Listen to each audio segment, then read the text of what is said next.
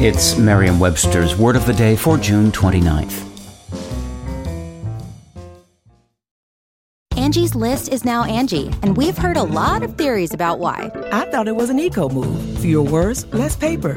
No, it was so you could say it faster. No, it's to be more iconic. Must be a tech thing. But those aren't quite right. It's because now you can compare upfront prices, book a service instantly, and even get your project handled from start to finish. Sounds easy.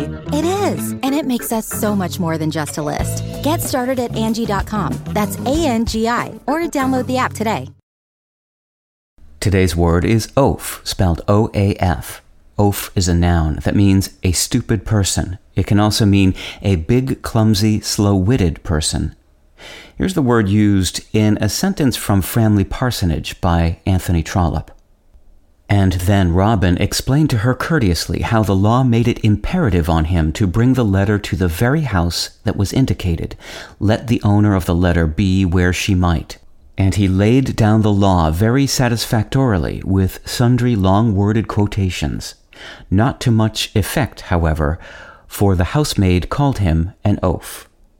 A long time ago in England, it was believed that elves sometimes secretly exchanged their babies for human babies. This was used as an explanation when parents found themselves with a baby that failed to meet expectations or desires. These parents believed that their real baby had been stolen by elves and that a changeling had been left in its place. The label for such a child was an auf or alfe, spelled A U F or A L F E, meaning an elf's or a goblin's child, which was later altered to form our present day word oaf.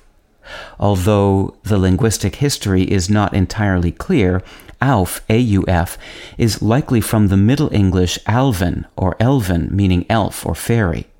Today, the word oaf is no longer associated with babies and is instead applied to anyone who appears especially unintelligent or graceless. With your word of the day, I'm Peter Sokolowski.